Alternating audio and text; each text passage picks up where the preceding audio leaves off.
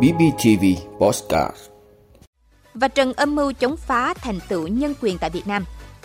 Cần một chiến lược hồi hương cổ vật. Giá gạo xuất khẩu Việt Nam cao nhất trong vòng một năm qua. Phở tiếp tục lọt top những món ngon nổi tiếng nhất thế giới. Số người tử vong do bệnh lao tăng trong thời kỳ đại dịch covid mười chín. Đó là những thông tin sẽ có trong năm phút sáng nay, ngày hai mươi chín tháng mười của bê bê tê vê. Mời quý vị cùng theo dõi. Thưa quý vị, xuyên tạc, bôi nhọ, bịa đặt là những thủ đoạn các lực lượng phản động thù địch vẫn thường xuyên sử dụng để chống phá cách mạng Việt Nam. Gần đây nhất, những chiêu trò này lại được chúng sử dụng để chống phá thành tựu nhân quyền của Việt Nam. Ngày mười một tháng mười, Việt Nam cùng mười ba quốc gia khác đã được cộng đồng quốc tế tin tưởng bầu chọn tham gia Hội đồng Nhân quyền nhiệm kỳ hai nghìn không trăm hai mươi ba đến hai nghìn không trăm hai mươi lăm.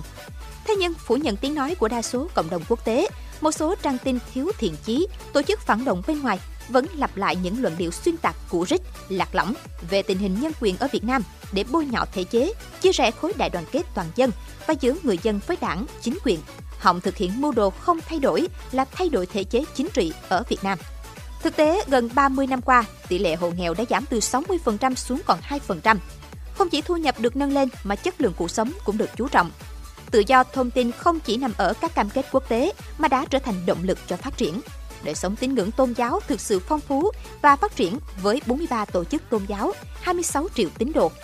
Ngay cả trong điều kiện ngặt nghèo của dịch bệnh, bản chất và năng lực của thể chế càng được khẳng định khi tính mạng, sức khỏe và phẩm giá của con người được đặt lên trên hết. Đây là những minh chứng đanh thép đáp trả những chiêu trò chống phá lạc lõng này. Trong chuyến thăm chính thức Việt Nam mới đây, Tổng thư ký Liên Hợp Quốc Antonio Guterres đã nhận định, từ chỗ là quốc gia nhận viện trợ lương thực, bị chiến tranh tàn phá, bị cô lập và nạn đói trực chờ. Nay, Việt Nam đang gửi những người lính đi gìn giữ hòa bình thế giới. Đó là minh chứng mạnh mẽ cho sự kiên cường vượt khó của người Việt và là thành quả của chủ trương nhất quán, lấy con người làm trung tâm của sự phát triển. Nhìn lại cả quá trình phát triển của đất nước cho đến nay, ở bất cứ thời kỳ nào, dù là trong chiến tranh hay hòa bình, trong khó khăn hay thuận lợi, thì chăm lo cho người dân về mọi mặt vẫn luôn là ưu tiên cao nhất của Đảng, Nhà nước Việt Nam. Và điều này cũng tương đồng với các mục tiêu về đảm bảo quyền con người mà thế giới luôn luôn theo đuổi.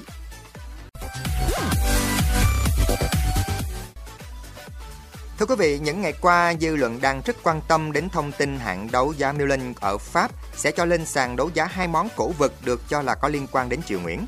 Trong đó đáng chú ý là một ấn bằng vàng đúc năm một nghìn tám trăm hai mươi ba Triều Minh Mạng, một nghìn tám trăm hai mươi đến một nghìn tám trăm bốn mươi mốt.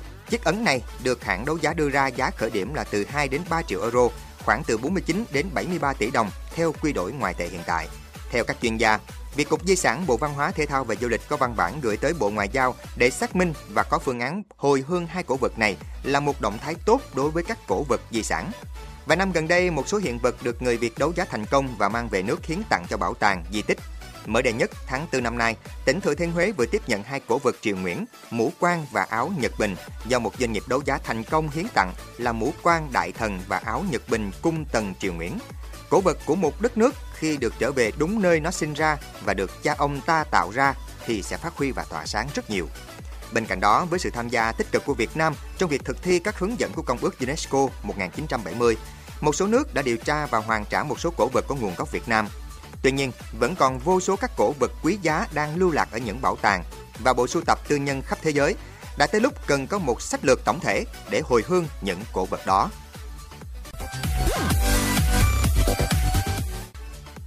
Thưa quý vị, theo thông tin từ Bộ Nông nghiệp và Phát triển Nông thôn, trong tháng mười, giá gạo năm phần trăm tấm của Việt Nam là bốn trăm hai mươi lăm đến bốn trăm ba mươi đô la Mỹ một tấn, mức cao nhất kể từ tháng mười một năm ngoái đến nay. Mức giá này cao hơn giá gạo cùng loại của Thái Lan và Ấn Độ.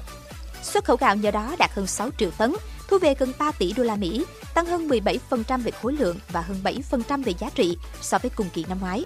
Trong chín tháng đầu năm hai nghìn không trăm hai mươi hai, Philippines là thị trường tiêu thụ gạo lớn nhất của Việt Nam với bốn mươi ba phẩy chín phần trăm thị phần. Xuất khẩu gạo sang thị trường này đạt hai phẩy bốn mươi bảy triệu tấn và một phẩy mười bốn tỷ đô la Mỹ, tăng ba mươi lăm phẩy ba phần trăm về khối lượng và tăng hai mươi hai phẩy hai phần trăm về giá trị so với cùng kỳ năm hai nghìn không trăm hai mươi mốt. Không chỉ vậy, theo Viện Chính sách và Chiến lược Phát triển Nông nghiệp Nông thôn, ngành gạo Việt trong những năm gần đây đang có sự chuyển dịch từ gạo ở phân khúc thấp sang gạo chất lượng cao. Nhờ đó, xuất khẩu gạo sang các thị trường khó tính ghi nhận mức tăng trưởng mạnh. Đơn cử, thị trường Mỹ tám tháng năm nay tăng trên tám mươi bốn phần trăm, sang thị trường e u tăng trên tám mươi hai phần trăm. Gạo Việt Nam mới đây cũng ghi dấu ấn bởi lần đầu tiên món cơm chiên sử dụng gạo S T hai mươi lăm đến từ Việt Nam trở thành bữa trưa đặc biệt tại văn phòng nội các Nhật Bản. Trong khi ở trời Âu, thương hiệu cơm Việt Nam được bày bán trên kệ bốn nghìn siêu thị ở Pháp. Với nhiều tín hiệu tích cực, chuyên gia trong ngành dự báo xuất khẩu gạo Việt Nam trong năm nay có thể đạt sáu phẩy ba đến sáu phẩy năm triệu tấn, cao hơn một trăm đến hai trăm nghìn tấn so với năm hai nghìn không trăm hai mươi mốt. Thưa quý vị, chuyên trang ẩm thực nổi tiếng Taste Atlas vừa đưa ra đánh giá phở của Việt Nam vẫn nằm trong top những món ngon nổi tiếng nhất thế giới. Taste Atlas nhận định phở là món ăn quốc dân, thể hiện phong cách sống của người Việt. Phở hấp dẫn vì vừa cầu kỳ trong công thức nấu nhưng vẫn đem lại cảm giác đơn giản tao nhã. Trước đó, món phở cũng được rất nhiều chuyên gia du lịch nổi tiếng đánh giá cao, như trang C N N bình chọn phở Việt Nam nằm trong danh sách ba mươi món ăn ngon nhất toàn cầu vào năm hai nghìn không trăm mười tám. Trang Business Insider cũng từng đưa ra danh sách bốn mươi món ăn ngon của thế giới mà chúng ta nên ăn thử một lần trong đời, trong đó có phở. Thưa quý vị, số ca tử vong do bệnh lao trên toàn cầu đã tăng lên từ năm hai nghìn không trăm mười chín đến năm hai nghìn không trăm hai mươi mốt, đảo ngược nhiều năm suy giảm trong bối cảnh đại dịch covid mười chín hoành hành. Đó là thông tin mà Tổ chức Y tế Thế giới W H O vừa đưa ra. Những nỗ lực toàn cầu nhằm giải quyết các căn bệnh chết người như AIDS, lao và sốt rét đã bị ảnh hưởng trong đại dịch covid mười chín. Cuộc khủng hoảng y tế đặc biệt ảnh hưởng đến việc ứng phó với bệnh lao và khiến các quốc gia bị tụt hậu trong việc đạt được các mục tiêu để kiềm chế căn bệnh truyền nhiễm này. W H O kêu gọi thế giới áp dụng các bài học kinh nghiệm từ đại dịch lao, vốn ảnh hưởng nghiêm trọng đến các quốc gia như Ấn Độ, Indonesia, Philippines và Pakistan. Báo cáo lao hàng năm của W H O ước tính rằng bệnh lao đã khiến một phẩy sáu triệu người tử vong vào năm hai nghìn không trăm hai mươi mốt, cao hơn con số ước tính một phẩy năm triệu ca vào năm hai nghìn không trăm hai mươi và một phẩy bốn triệu trường hợp thiệt mạng vào năm hai nghìn không trăm mười chín. Các bệnh nhân tử vong liên quan đến bệnh lao đã giảm từ năm hai nghìn không trăm lẻ năm đến năm hai nghìn không trăm mười chín.